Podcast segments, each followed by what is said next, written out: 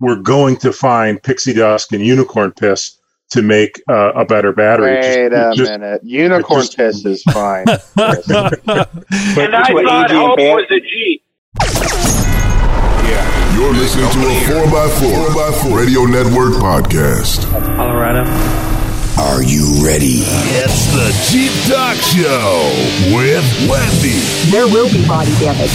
Jeep Mama, Are you sure? Josh, Yeah, I don't think so. and Tony. I think that's a huge deal. So sit back, strap in, and brace. Mighty ho, Jeepers. And even if you're not a Jeeper, you're welcome here. And uh, as you are in the Zoom room, if you'd like to join our Zoom room, just go to jeeptalkshow.com slash contact and you can uh, see how to sign up for our newsletter and uh, get weekly notifications with uh, links and passwords and everything that you need to join our free Zoom meeting and uh, be a Zoom people.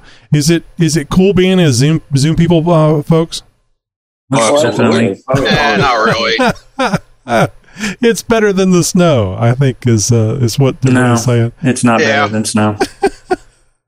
So uh, you guys really have been uh, helping out the the Jeep Talk Show with uh, telling your friends, enemies, whoever would listen, because uh, the uh, we're getting uh, lots more downloads. But please, please keep it up, keep it going. I'm sorry, I don't mean to harp on you like your wife. Uh, it you, we just need more of those Mhm. listeners. So if you're a regular listener to the Jeep Talk Show, you already know about our Campfire Side Chat segment we've done for the last several years. We uh, we enjoy always enjoy interacting with our listeners, so we came up with a way to have you join in. We call it the JTS Roundtable. Everyone is invited to our roundtable. Uh, join in. Uh, just uh, use, connect using Zoom, and you can get the link information by subscribing to our newsletter. Just go to jeeptalkshow.com slash contact and sign up. Now we join the, the Zoom meeting, which is already in progress. Please keep in mind that what you're about to hear is completely unrehearsed. The options uh, or opinions may be strong and may or may not need to ref- reflect the opinion of the Jeep Talk Show. All right, guys. So, how many of you guys like pictures with books or books with pictures, which is kind of the same thing? David Centerfold. Uh, oh, isn't the staple placement always horrific? I just hate that. Like, Only thing I know how to read. I like a, I like a good uh, coffee table book. We've got them everywhere. Yeah. Uh, just sit down and at the big ones, got pictures. We got a couple of those. Uh, I got- one for Congressional Medal of Honor recipients throughout history. You open it up, it's got the picture and the Oh, cool. citation and stuff like that. Yeah, that is nice. I just wish there was enough room in the, the little room uh, where the toilet is to have a coffee table because that'd be a great place for the books to be. Uh, and, and then maybe they wouldn't get splattered. Now they're all on your phone. That's true. So uh, I received uh, a couple of books uh, from uh, uh, a gentleman, uh, uh, David. Uh, he reached out to me on uh, Instagram and I said, "Hey, can you can I send you a couple of books? They're children books, and I don't know if you guys have heard of it or not. DJ's Off Road Adventure. I mean, this is uh, Jeeps for kids. No, You haven't heard of it? I was I was surprised. What's it called? Get them called? young. Get them young. Yeah, d- exactly. DJ's off road adventure. DJ faces his fear. Uh, says hello and thank you for your interest in DJ's off road adventure. DJ faces his fear. A recip- recipient, a Mom's Choice Award. Uh, parents and children have uh, praised the stories, messages about facing bullies and dealing with anxiety. Man, this sounds like uh, being off road. Uh, my uh, my name is David McBee. I wrote uh, these books uh, based on my real life experiences off road. First, overcoming a panic attack, and in the second book, working together as a team to be uh, and being kind to strangers. I believe these messages that people, especially children, need now more than ever. So uh, I got a couple of these books. I'll be uh, posting up some pictures in social media about it, and uh, just really want to thank uh, David for uh, reaching out to me and uh, you know taking the time to send me these books because you know shipping stuff just sucks. But this is a, the if you have a look at this, it's it is available on Amazon. If you have a look on Amazon at it, or just go to DJ's Off Road Adventures, um, you can see. And, and these are very colorful, very well done books, and it's Blue Jeep. Jeep specific. That sounds pretty cool. And he's a blue Jeep. Even better. well, Arthur I've- for Jeeps. huh? I've started I've started talking to him about you know red and perhaps there being a, a section in the, the, the, the thing where they're, the kids are listening to the Jeep Talk Show. Well, wait a minute, we got an explicit rating. Maybe not. Oh, are those the bo- are those the boys? The red jeeps are the boys. Um, men, uh, I think that would be what you were asking. Uh huh. So I don't know. We got new people here all the time. Uh, I have I have red Jeeps, so that's the reason why I uh, always uh, uh, talk about the red Jeeps or anything red as far as that goes. So, guys, you know you know how we like to do this. Uh, say whenever you go to, to speak for your first time, please make sure that you throw in your uh, name and your general location. All right, so let's get with it. I appreciate uh, getting these uh, these questions. I actually didn't even ask for questions this week. People are getting used to it. They like getting the questions in uh, early so they can uh, get them on the show. So um, this is one that I think we all uh, and sadly have to deal with. There, it's usually a surprise when we when we have to deal with it. Uh, we have to do when we have to make decisions about batteries. Uh, I think uh, Larry's has had several uh, times that he recently in the with the JL or over the, the life of the vehicle with his JL of having to worry about that second battery. So anyway, battery options. Do you, do you uh, what do you do? Uh, and do you? I mean, what do you get? Do you spend the the money for the high end ones? Well, Steve from uh, from Roy, Illinois.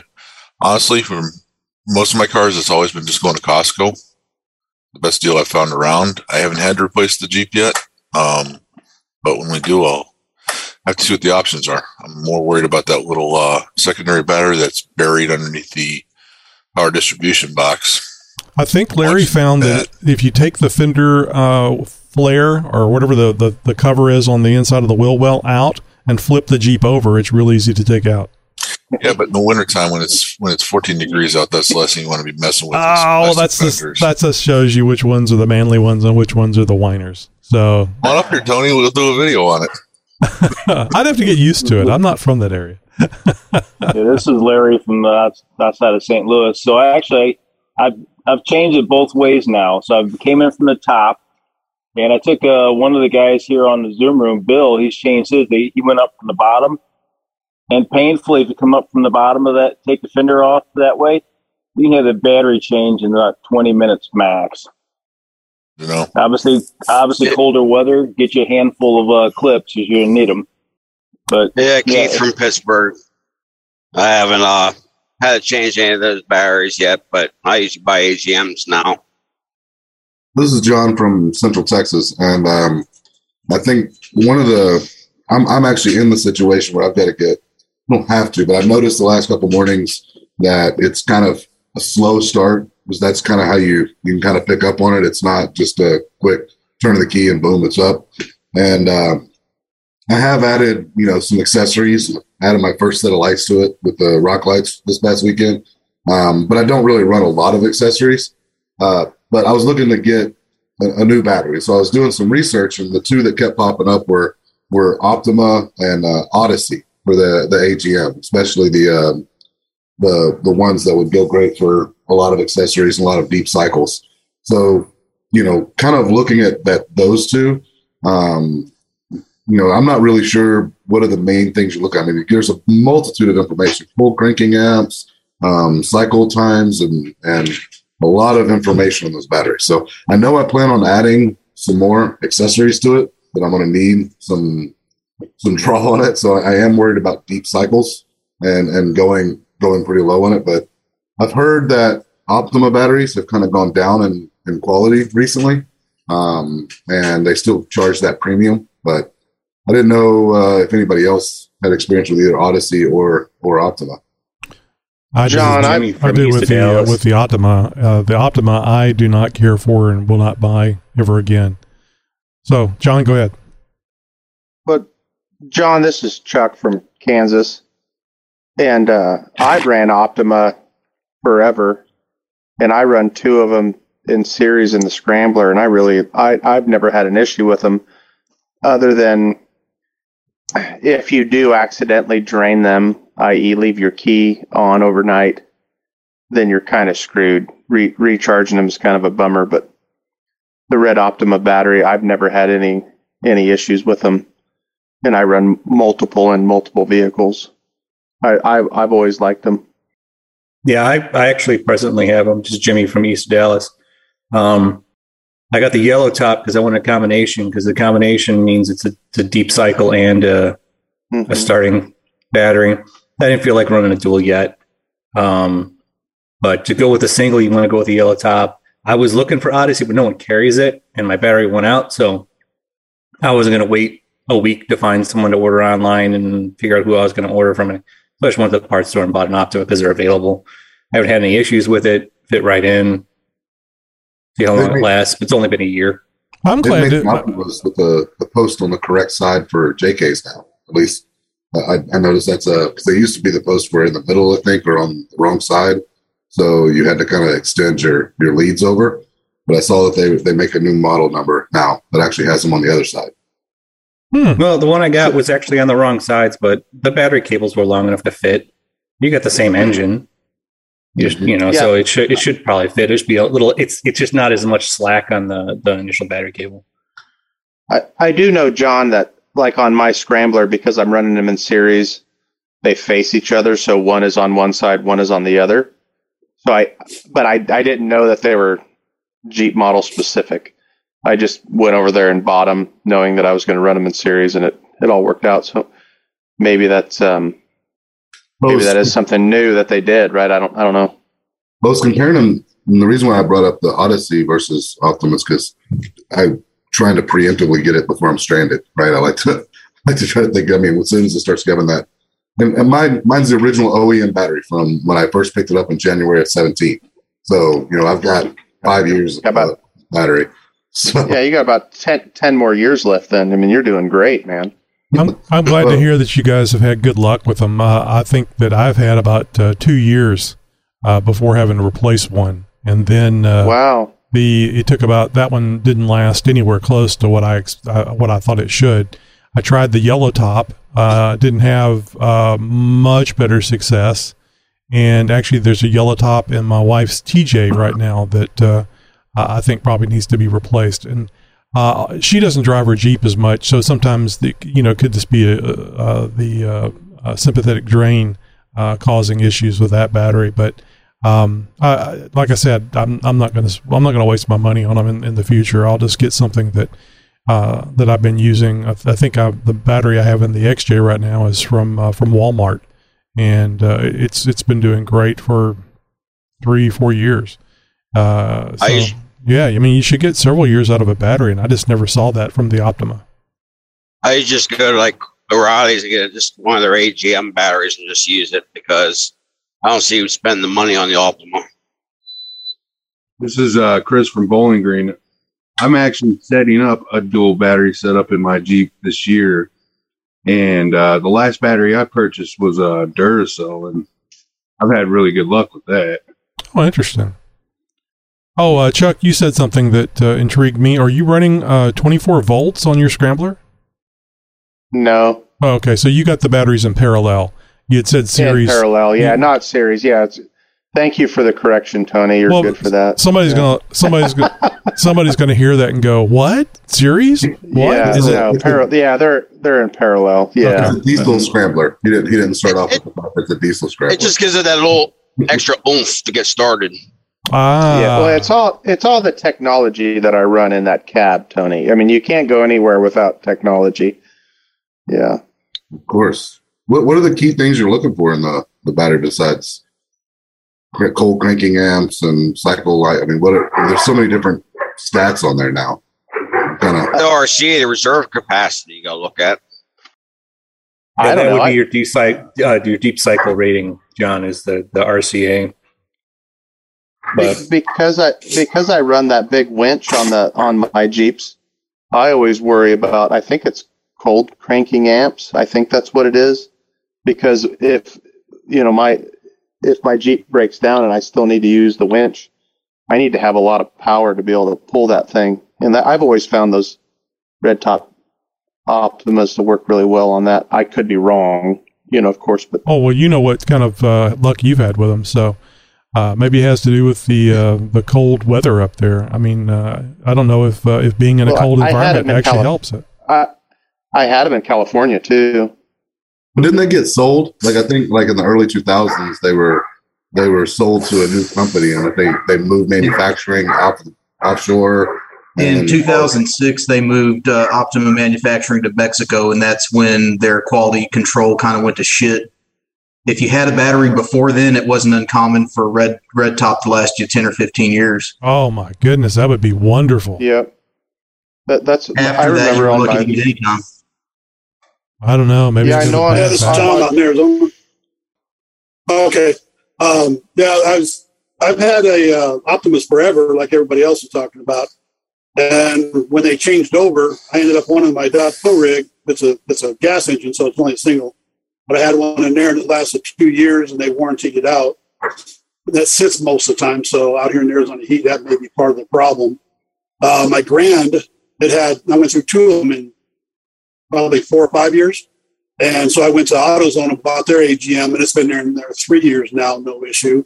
I just recently changed the JK thinking it was only a two year old battery and I was having problems. So I changed the alternator and the battery. Come to find out, the battery was from 2013. So I can't really complain on the Optima on that one. But anything I've had prior, like uh, what Josh was saying, uh, from 2006, 2007 or newer, they've lasted two or three years. And so I went with Odyssey this time around. We'll see what happens. This is uh, Luton Lenny from Ohio. Uh, my JK still has the OEM battery in it. It's a 2012, so uh, I think I'm doing pretty good there. Yeah, but if I were to can get them replace it, a long time. I would go to uh, Advanced Auto. I used to work there, so I get a discount, and I'd go with their. Uh, they actually sell Durs, not Duracell, Die Hard. Die Hard. There we go. Yep. Yeah, So that's what I Diehard was the now. battery I used for years. It was just a, an easy decision to make. Go, just go to Sears and they'd swap it out. And uh, man, I mean, you could go. Uh, they really started charging a lot of money for those batteries uh, Mhm. towards the end. Yeah, that's where the discount comes in. Yeah. It's like O'Reilly's. I used to work there, so I got a discount there. But no, no love for interstate. I mean, Yeah, I was going to say this is, uh, interstate. I had an interstate that lasted a year, and that was replacing the OEM one. I put in another interstate, and it was horrible. I my my on hope I, I'm on my fourth battery, and it's a 15.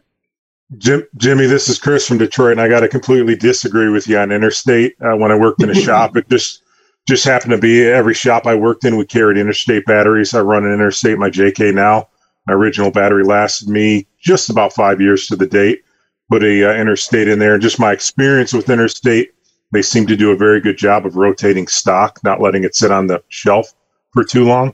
Uh, the other thing I would say, if you can afford to do it, which I did when I worked in a shop and obviously had a discount, is to replace the battery every year as a maintenance. I know it sounds I know it sounds extreme and it's a it's $120, Really? but I did that in my in my Jeeps and my, in my trucks and my vehicles for years and never had a charging problem. Well, you and you can get a you can get a bad battery too. I mean, they're they're they're giant chunks of a chemical reaction going on, and I, I I don't I don't care what you say or how you test it or what the guy at the parts counter tries to tell you. Sometimes it's just time to replace it. It might be five, ten, or two years. Sadly, he changes it every year on the Jeep, but never in the smoke alarms. Exactly true. Very true. Very true. You got to know who's important in your life. But you don't want the cigars setting off the smoke alarms in the house. No, I don't smoke in the house. wife would kill me. Hey, this is Chris from uh, Arizona. So I switched over to AGM, but Batteries Plus has a battery called the X2, and it's actually a rebranded North Star. And here in Arizona, like Tom was saying, you know, our the heat really impacts our our batteries. And I got three years out of the first one, and then they have a but they have a five year warranty, so I just had to take it in and let them do their test, and then they swapped it out. Oh, I was going to ask you earlier, John, when you were talking about the uh, the slow starting. Um, do you ever uh, stick the uh, the digital voltmeter uh, on the battery, the battery that uh, the, or the entire system, just to make sure that you're actually seeing a voltage drop? Uh, No, it could always be a starter issue. The slow start could also be a starter issue. And I haven't really diagnosed anything. I just noticed the last couple mornings, so it's been really recent. But it was enough where I was like, hmm, that is that is the OEM battery, and you know, so Al- Also, also, John, we know that you just put all those lights in, and I, I would hate, I would hate to say this, but if you didn't have this issue before you installed the lights, maybe, maybe you should go and and isolate that off, find out if the I starting is before that. it was before the lights. It's not. Oh, got it. Yeah, Yeah, but no. with these LEDs, LEDs aren't drawing a lot. Yeah, that's But, no, no, they're just a. It, it was literally six LED lights, but they were. um It was. I noticed it beforehand, which made me gave me a little bit of pause about installing them in the first place. But I was like, eh, might as well go ahead. Yeah, and- lights. But, All them rock lights lights. are cool. But and I wanted. It's not the the only thing that you know you may want to run. So if I wanted to, say you wanted to throw like a ARB fridge in there at some point, if you're going to do overlanding or whatever it is, Absolutely. it's it's something to think about. I mean, I'm still a cooler guy because I'm not really. Well, you need a you Long need a humidor. because you have You lights. humidor, John. Because you I've have lights, got- you think you're cooler. Is that what I'm hearing? I've got, I've got I've got a humidor I take with me, a wooden one, He's and I an got a Attaboy. There. Yeah. If you had a humidor, how did Josh get such a bad cigar? it was Josh got a great cigar. Chris smoked the same one the night before. Absolutely. Well, that I was the got that problem. You wine shouldn't have given him a cooler used also. one. man. I wouldn't. s- I don't smoke, but I wouldn't share a cigar. That's just Yeah, horrible. exactly. It does sound a little weird.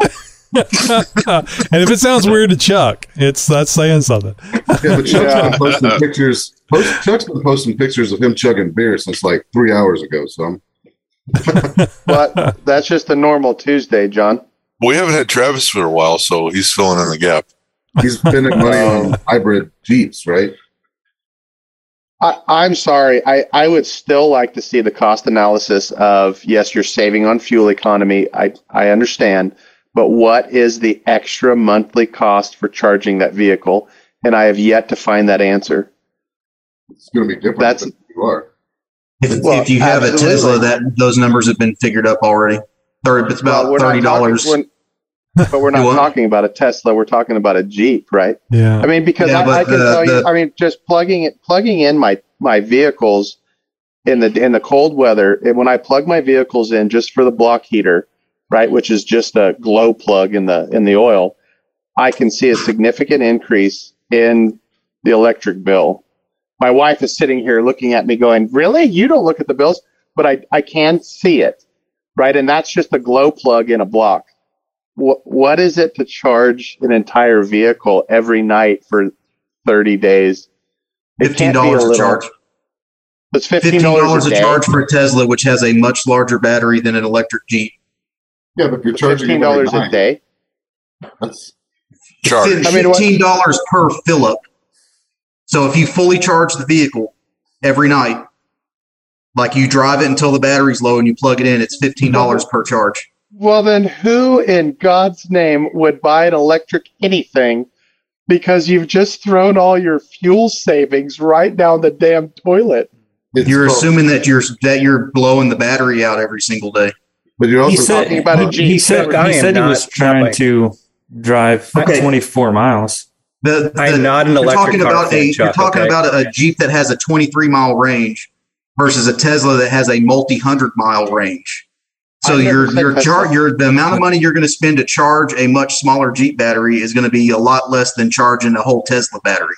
I see your Right. point, but he was talking about driving that entire 24 miles back and forth to work. He was going to charge Right. at home at night and at work during the day. He So probably won't basically get a it's full still charge full- at work anyway.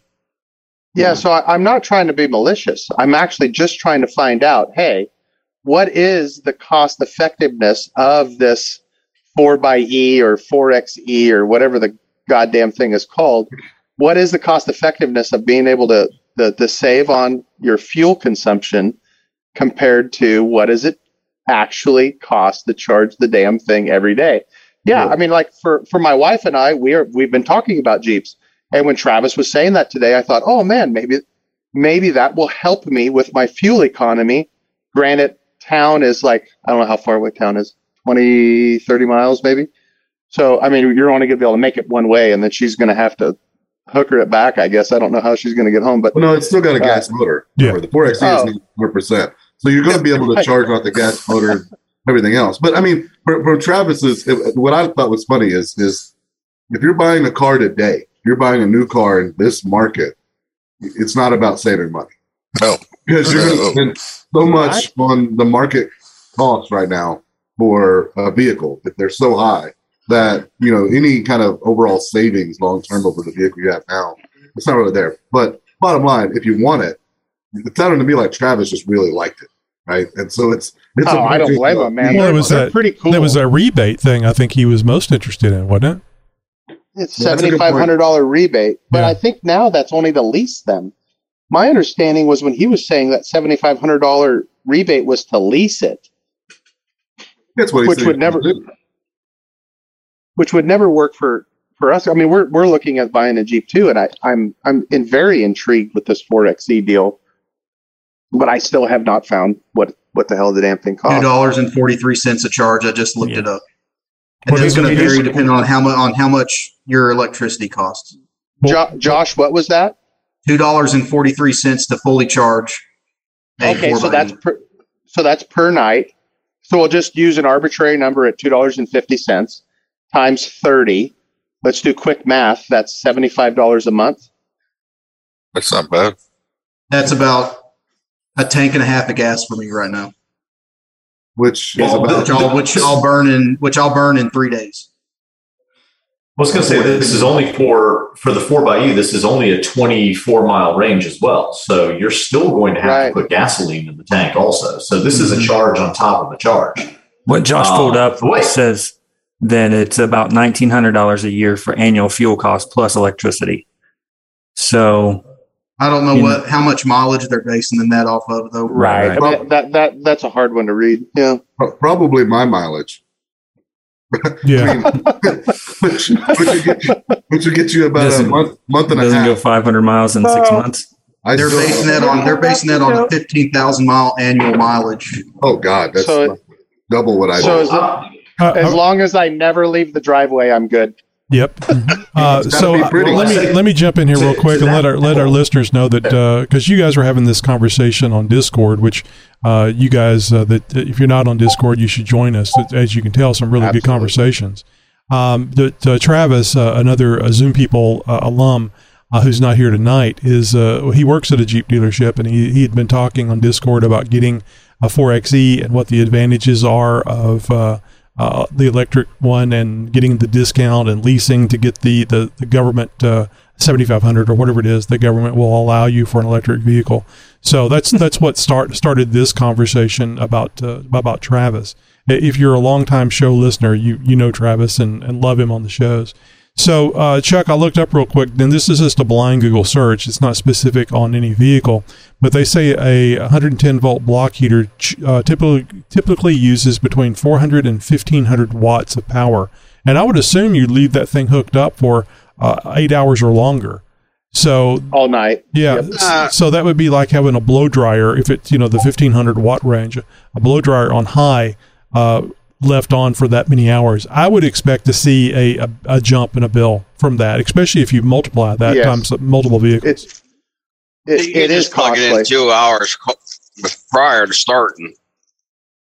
Uh, right, hey, so I'm on on the the, vehicle. four, the 4xe forum, and uh, there's a whole, of course, there's a whole conversation on the 4xe forum, and they're saying it's about 68 kilowatt hours per 100 electric only miles, and you know, depending on where you are, that varies in the cost. About nine dollars, I think, is in a national average type range. That works out to about eight cents a mile compared to gas at three dollars a gallon, which works out to about 20 cents per mile. If you run in hybrid mode, you're hmm. looking at about 14 cents per mile using gas and electric in combination with a 370 mile range per charge and tank of gas. What does Josh usually say? We'd be told there is no math.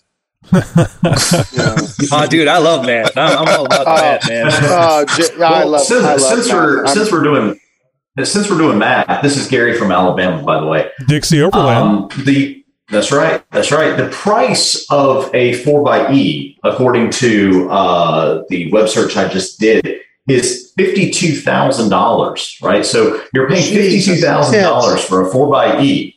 Um, so even if you're spending just incrementally less, or hell, let's say you save 24 miles per tank per you know, however many times you charge it up and this and that. The cost to overcome $52,000, you know, is going to be pretty significant unless you're driving a Rubicon or something like that. Now, it says it starts at that. So I don't know what it would be for a Rubicon model in the 4xE. I imagine much more. But, you know, you talk about costs of ownership um, over time as well. If the batteries have issues, then you have to replace batteries. These batteries have a cost that you know, lithium is a commodity, so that could go up in price. And with the greater demand that's going to happen with lithium, with all of these electric vehicles uh, starting to flood the market, um, you know, you could see these costs skyrocket out of control. And then what's your fallback plan on that? You know, we're back to gasoline again. Uh, or you just don't do the charge and just run on the gas motor, you know? so it, Gary made an excellent point, right? Where is the main supply of lithium coming from right now? Africa, not the United States. But it's, being, Nebraska. but, but, it, but it's being refined in China. It is coming from South, South South Africa, South America. It's going over to China to be refined. Now, there's a huge thing out in California. I was just reading a uh, article on that today, where actually there's the deserts out there. They're they're um, bringing brine to the surface, and they're letting it settle in these pools. That's they're pulling the lithium out of that. So actually, the U.S. may, in theory, in the future, be the global supplier of lithium. But knowing how things once we get going, how expensive it gets because everybody gets their their hands in it, who knows? But right now, those lithium batteries, we're at the mercy of the supply chain. You know, here's another point I'll make. for these auto uh, electric vehicles, isn't it like ten thousand dollars to replace the batteries? Or more Depends more. on the vehicle and the size of the battery.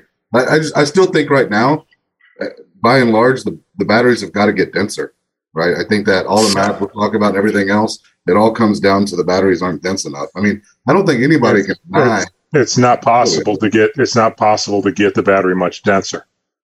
In today's technology, right? But but we're I, I agree with you, John, and and I'm sure as Tony mentioned, if anybody gets on Discord, they can see my diatribe and my points that I I dropped in there today.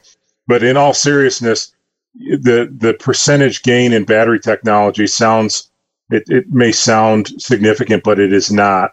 We're hanging our hat on this, the technology, not today, with this hope. And hope is not a strategy. Hope is a want with an emotion attached to it that we're going to find pixie dust and unicorn piss to make uh, a better battery. Wait a Just- minute. Unicorn piss is fine. and I thought AG hope Ban- was a G. Hang on, I thought hope was a G.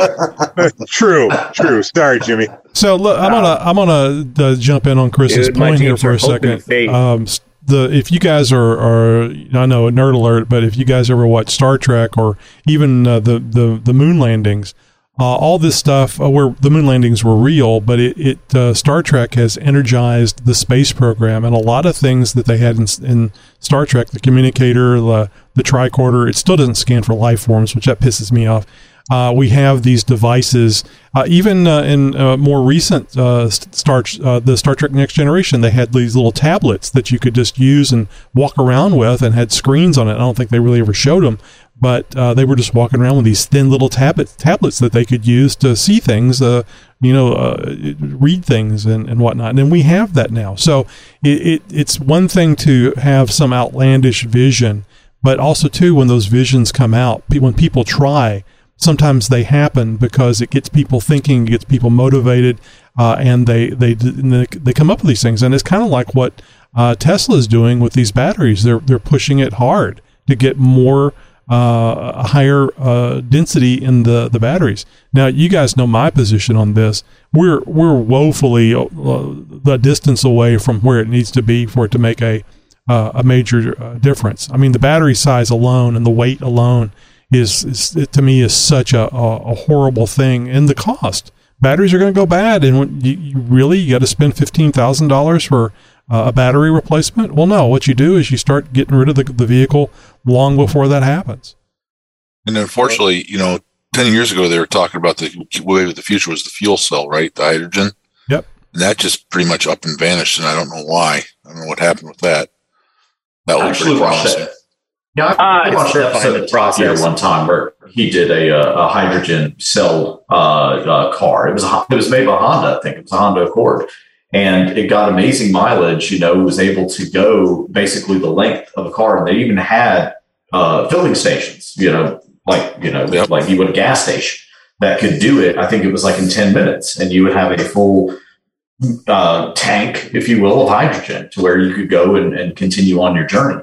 And that's one of the other things too is how has the infrastructure changed around the country to where, you know, all of a sudden you don't have gas pumps. Now you have to have a ton of electric charging stations at gas pumps where or gas stations where you know these lines have to be supplied you know the extra weight on the infrastructure as far as uh, power stations power plants everybody's against nuclear um, so where does this power actually come from? If we're going to generate it with wind turbines and solar, I think we're going down a, a disastrous path where we're going to be unprepared and you know overmotivated, unprepared. what, what, more to your point, Gary. Grid. Gary, Gary, more to your point. Um, the normal house service is is either a, a hundred amp or a fifty amp service. We have people that have two electric cars in their house, and they've got a constant draw of fifty amps they cannot charge those those cars at the same time. So you're going to have to devi- design some system that charges one and then automatically switches the other. And then what happens when you know we start having brownouts because the grids aren't allowed to run at a 50 amp constant draw per house, even if you have a 100 amp service at your house. That's a peak short term amp high end. So if, if our, our electric system nationwide is not set up to do it. We're going to have huge. Just think of what happened in Texas during the elect the, the the, the apocalypse last year, right? We ran out of power because everything everyone's got heat pumps down here, and electric the electric needs went way up, and the grid started browning out, and they just had to do rolling brownouts throughout everyone and blackouts, and that's what we're going to start living with if they push the electric too much. Well, it's just like Is that Wendy every was day in. California? Yeah, California with the when during the fire season, they're telling people not to charge their cars they, Well, to I mean- conserve energy. It's like, well, wait a minute, you're pushing the you're pushing the agenda of of carbon emissions and going electric, and then now you can't charge your cars because you're worried about fires and overdrawing the, the, the system, right? And I think, yeah, and I think one of the big ironies in this is the fact that a lot of uh, electrical, you know, concepts and fuel efficient concepts tend to come from more urbanized areas. These urbanized areas don't have to worry about covering distance in a day. You know, for me, you know, if I would drive to work, uh, I'm remote now, but when I was driving to work, you know, it was about a 15 mile or so journey to work every day. Um, you know, and for a lot of folks across the nation, that's average. You know, if you live in a big city, you don't have the luxury of taking the subway. And so the people that don't own cars, for the most part, are the ones pushing the electric car agenda. And I find that strange. You know, it's it's people who have never have never set foot behind the wheel are going to dictate to the rest of America how you should drive. Um, So is- it- so it's, it's always going to be a disconnect for me. What's So that? I'm sorry, John. I was just gonna say, when has that particular uh, handicap stopped anyone from making a decision? You know, not having any real world Oh, experience. Look at look Oh, at Second Amendment yeah. laws. Oh wait, I guess we don't have time for that one. Yeah, I couldn't agree more. Well, it's I couldn't agree more with you. It's just like uh, these days anybody can have a podcast. They don't have to know what they're talking about. Oh, wait a minute. I think they're gonna, I think they're gonna try to try to change that, right? You watch them attacking Joe Rogan. It's just So- a time before they try to change that. We're talking we're talking about the electric uh, 4E, right? We got a uh, mountain man that just joined us who has a little skin in the game, huh, Travis? Well, I mean, that's the thing. I I waited out and I'm looking. I I bought the truck. I've got a. So everybody, I'm Travis. Live in North Carolina. I've worked in restaurants my entire life. I bought a truck. I've got a YJ that I bought in '92. Today, I'm pricing out, looking at different things, and I'm like, I'm going to lease a 4XE. I'm going to lease it with intent to buy, unless I trade it in and get another, or get out of the 4XE. That said, I have a 24 mile commute to work. I've got a charger at my new job currently where I'll buy the Jeep from. So I'm going to basically drive to and from work on zero gas. Um, I spend, you know, roughly $200 a month in gas. And I'm like, I'm going to get to and from free. Uh, it's a Rubicon is what I'm looking at. And it's got the ability to go off road. Is you know, I was I had Chris on earlier on, on the Discord, so if you're not on Discord, join that. But the thing is, I'm going to wheel my YJ. I, I truly, I'm not going to say I'm going to mall crawl this thing, but it's not going to be my wheeler. My YJ is my heart and gold, my baby, and that's what I want to wheel and what I'm building to do and have have built to do. You know, this is instead of my Toyota Tacoma driving me to and from work, I'm at least going to be in the vehicle I truly, well, a Jeep I truly love.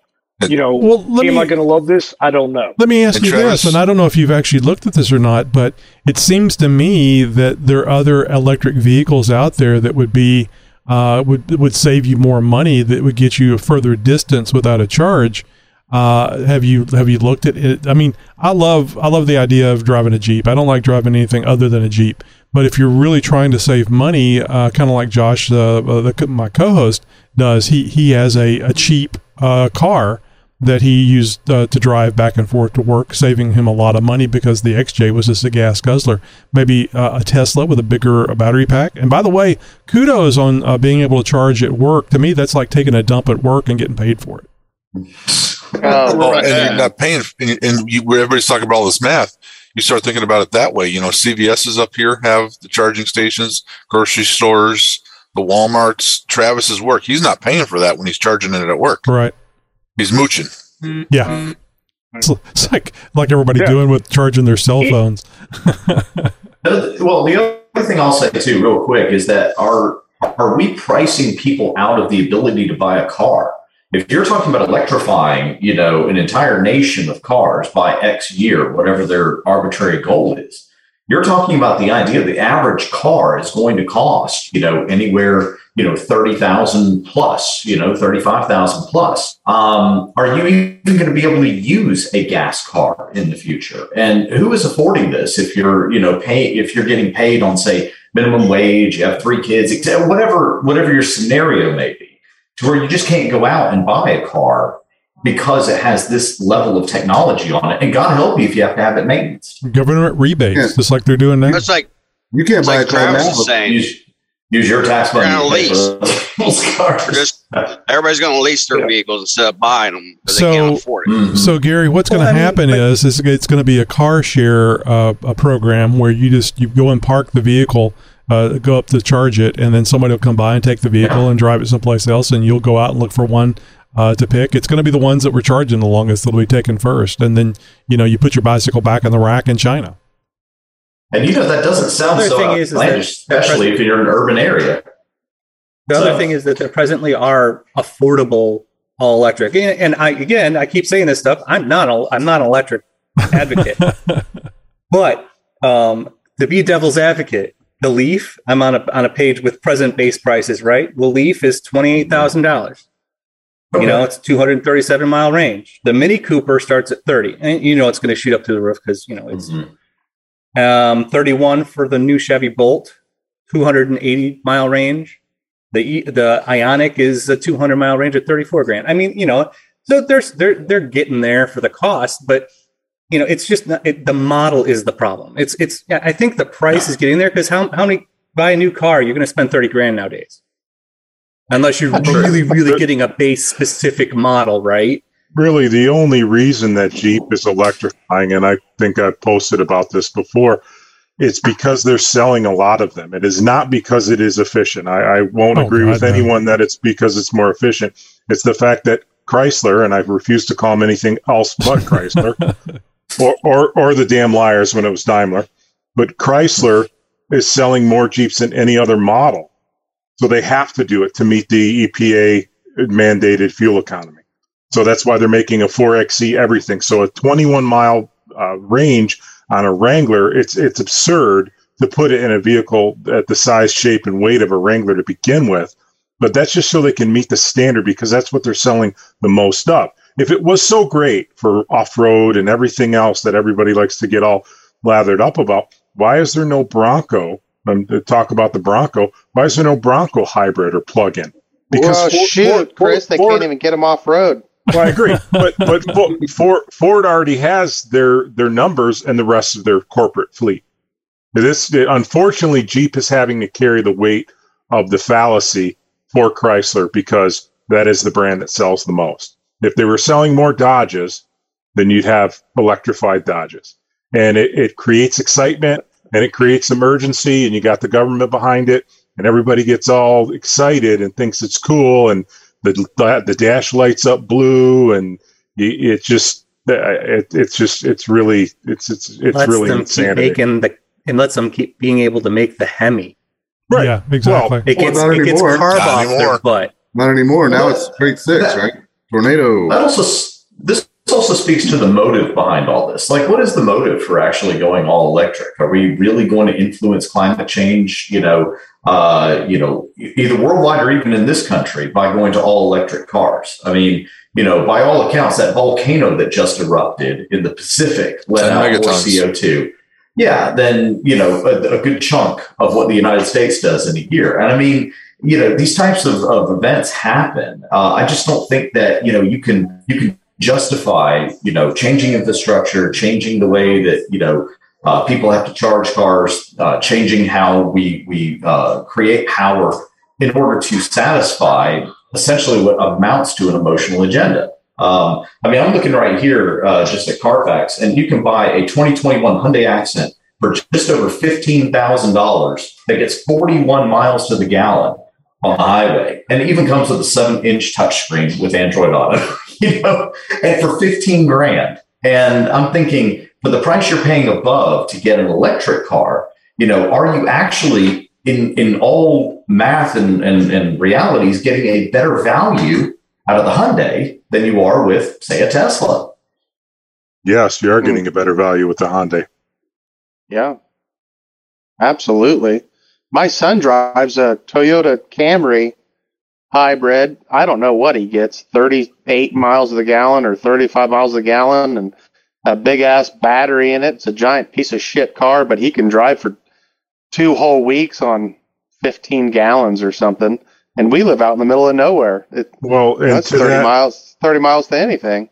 To that point, why why are we running away from two mode hybrids? I mean, I still don't like it, but you've got a more usable vehicle over time. I don't like the dual complexity. I, I, do, I do not like the idea of making two two different systems. I mean, unless it's to you know get you up into the atmosphere and then out of the atmosphere, then then I can understand it. But no, I, I, I agree, and I believe I believe that's why that's why they they walked away from it. I mean, years ago, I was on a the proving grounds at General Motors with an engineer, and he turned around and he goes, "You didn't hear this from me, but this two mode a Tahoe hybrid, we're about a, a computer fart away from the shoe leather express." to that point, because that's just what happens. Well, and I'm on. I'm actually on the uh, EIA.gov right now, which is the Energy Information Administration. it upsets me you even know about this, uh, Jimmy. You get you. You guys have no idea how much stupid information I take into my head. oh, we're getting an idea.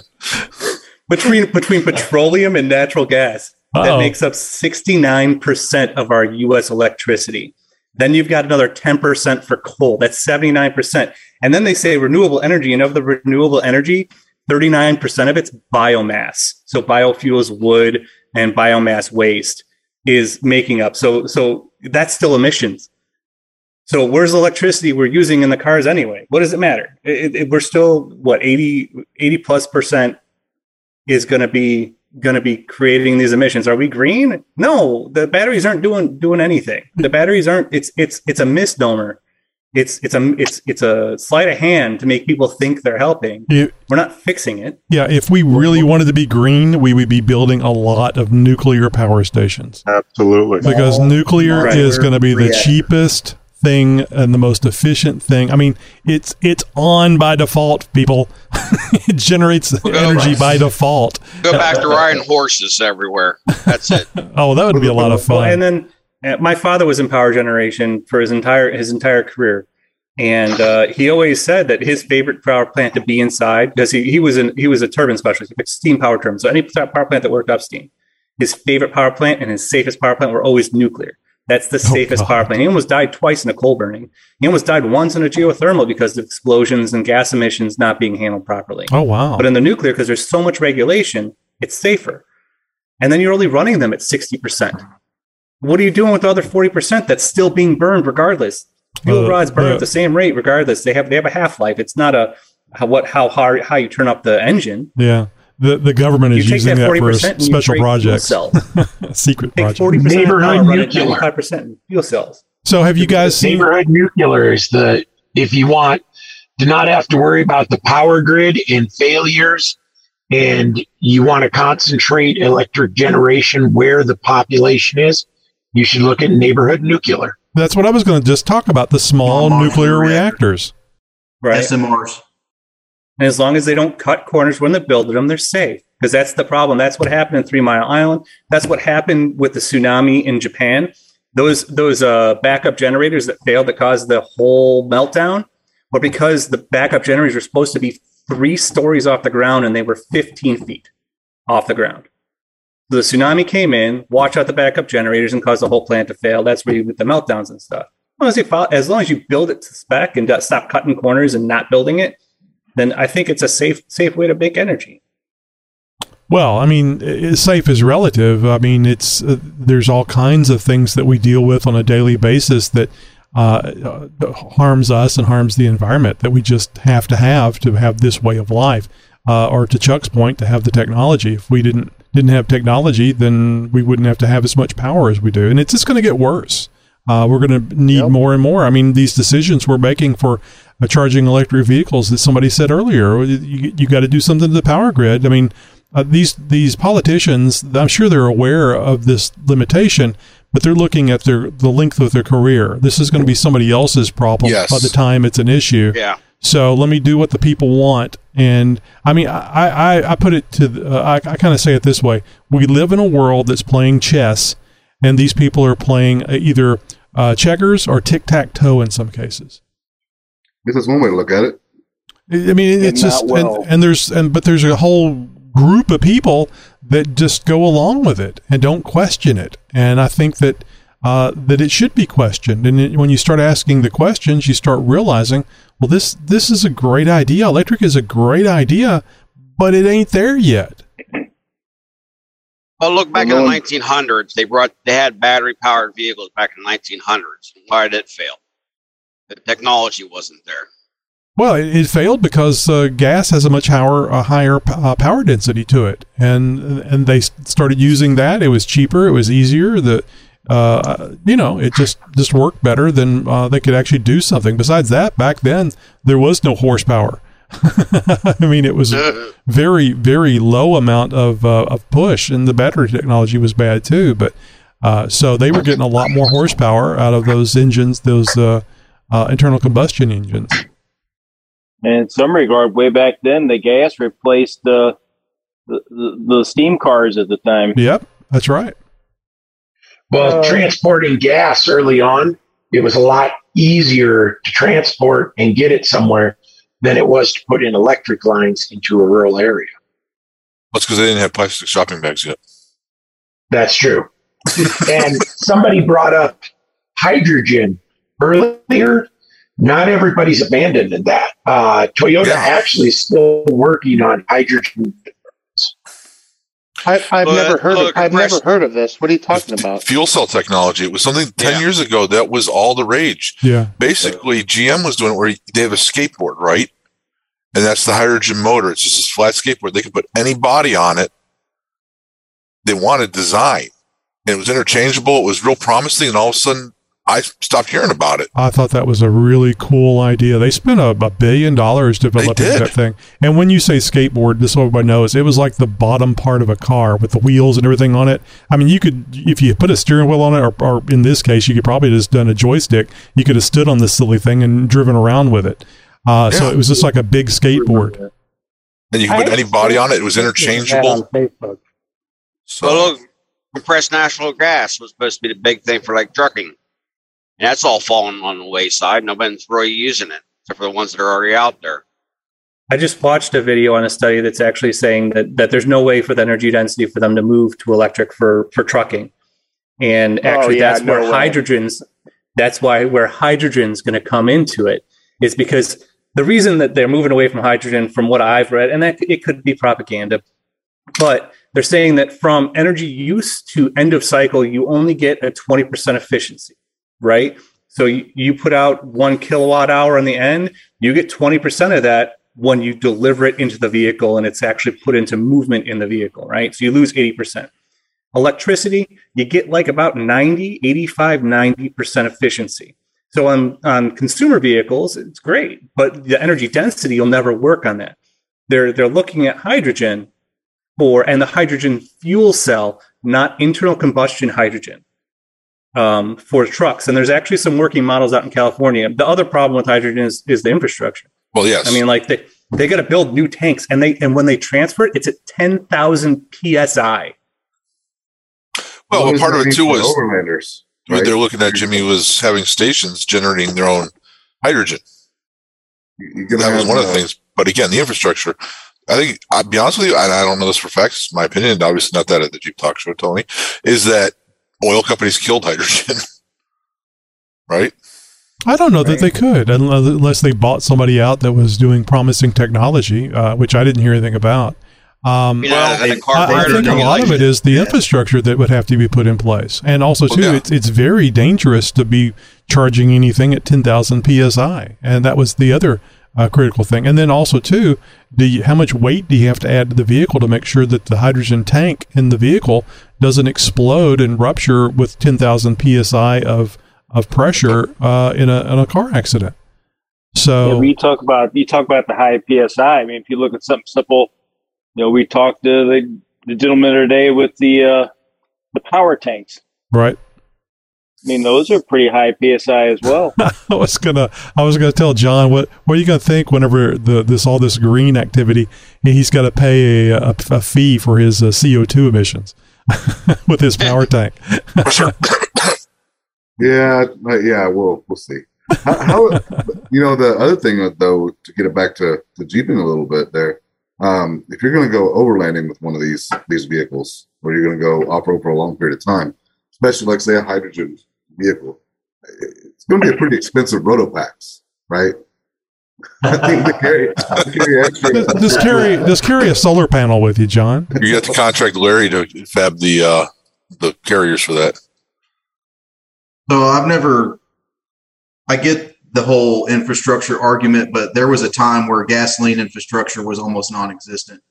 It did. We didn't get there overnight. It takes time to put that kind of stuff into place. And now you can. It's you know, there's a gas station on every corner. We would eventually get there with whatever fuel source we we intend to go to in, in the future. It's just going to take just- time. It's, it's not going to happen with a snap of a finger. But the problem with thing that about is, is there was is- there was a, a, a horse stall on every corner. Now now there's a gas station on every corner. So it- is people are people really going to be footing the bill for all those hydrogen filling stations or all the charging stations? can't- I mean, there's a there's an alternative that works really well. Gasoline takes you like what five minutes, ten minutes to fill up your tank, but then these guys are using electric.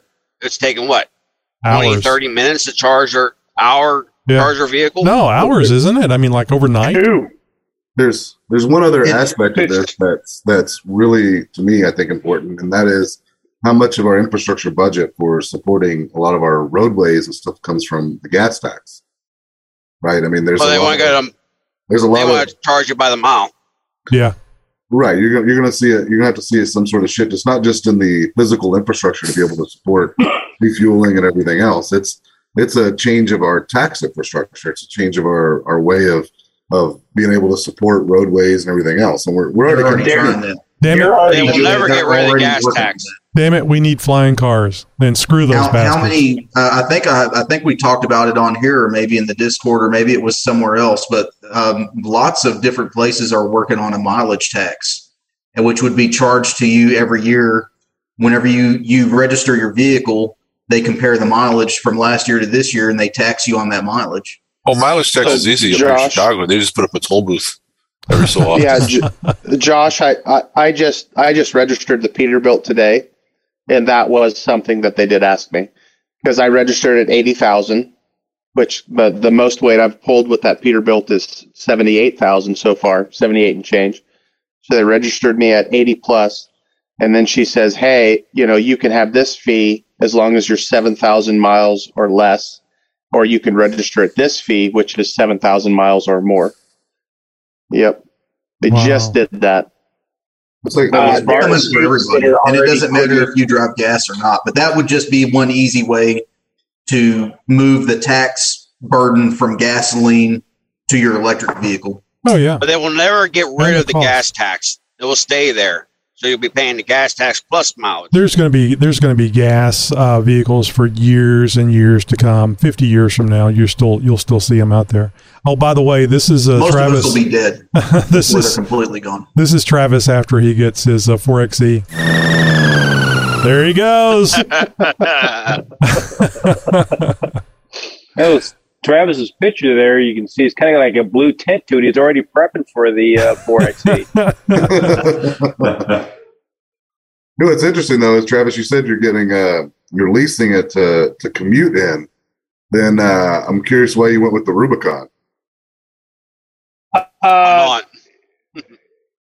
it's a That Jeep. is- It's like lockers. again, I I looked at I looked at both the Rubicon Recon. I looked at uh, Moab Gladiator, and just when I started when I started doing research and talking to a buddy of mine that's got buddy of mine named Eric. Um, again, is a YJ owner. Well, that's it for tonight, uh, folks. The, as you can hear, the uh, the conversation goes on, and sometimes it goes on for an hour or longer. So uh, you might want to think about uh, going over to jeeptalkshow.com slash contact and signing up for our newsletter so that you can join in on the Zoom meeting and listen to uh, more, interact, actually get in there and, and, and, and talk. I mean, you may be uh, uh, yelling at your listening device here for the last uh, 15, 30, 45 minutes even, saying all kinds of great information that we're not hearing because you're not in the Zoom room. So just go over to jeeptalkshow.com slash contact and you will see how you can join the Zoom room uh, through uh, signing up for the newsletter. And also to think about joining our Discord uh, server, the Jeep Talk Show Discord server.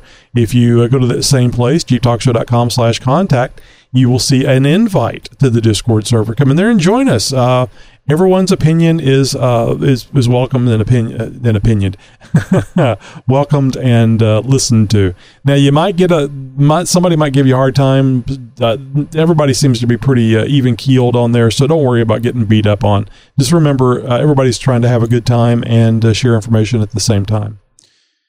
So don't forget to join us. Uh, Roundtable every uh, the we have a new episode every Wednesday. Uh, actually, we have uh, new episodes of the Jeep Talk Show Monday, Wednesday, and Friday every week, and we record the show the the Roundtable uh, episode on Tuesdays.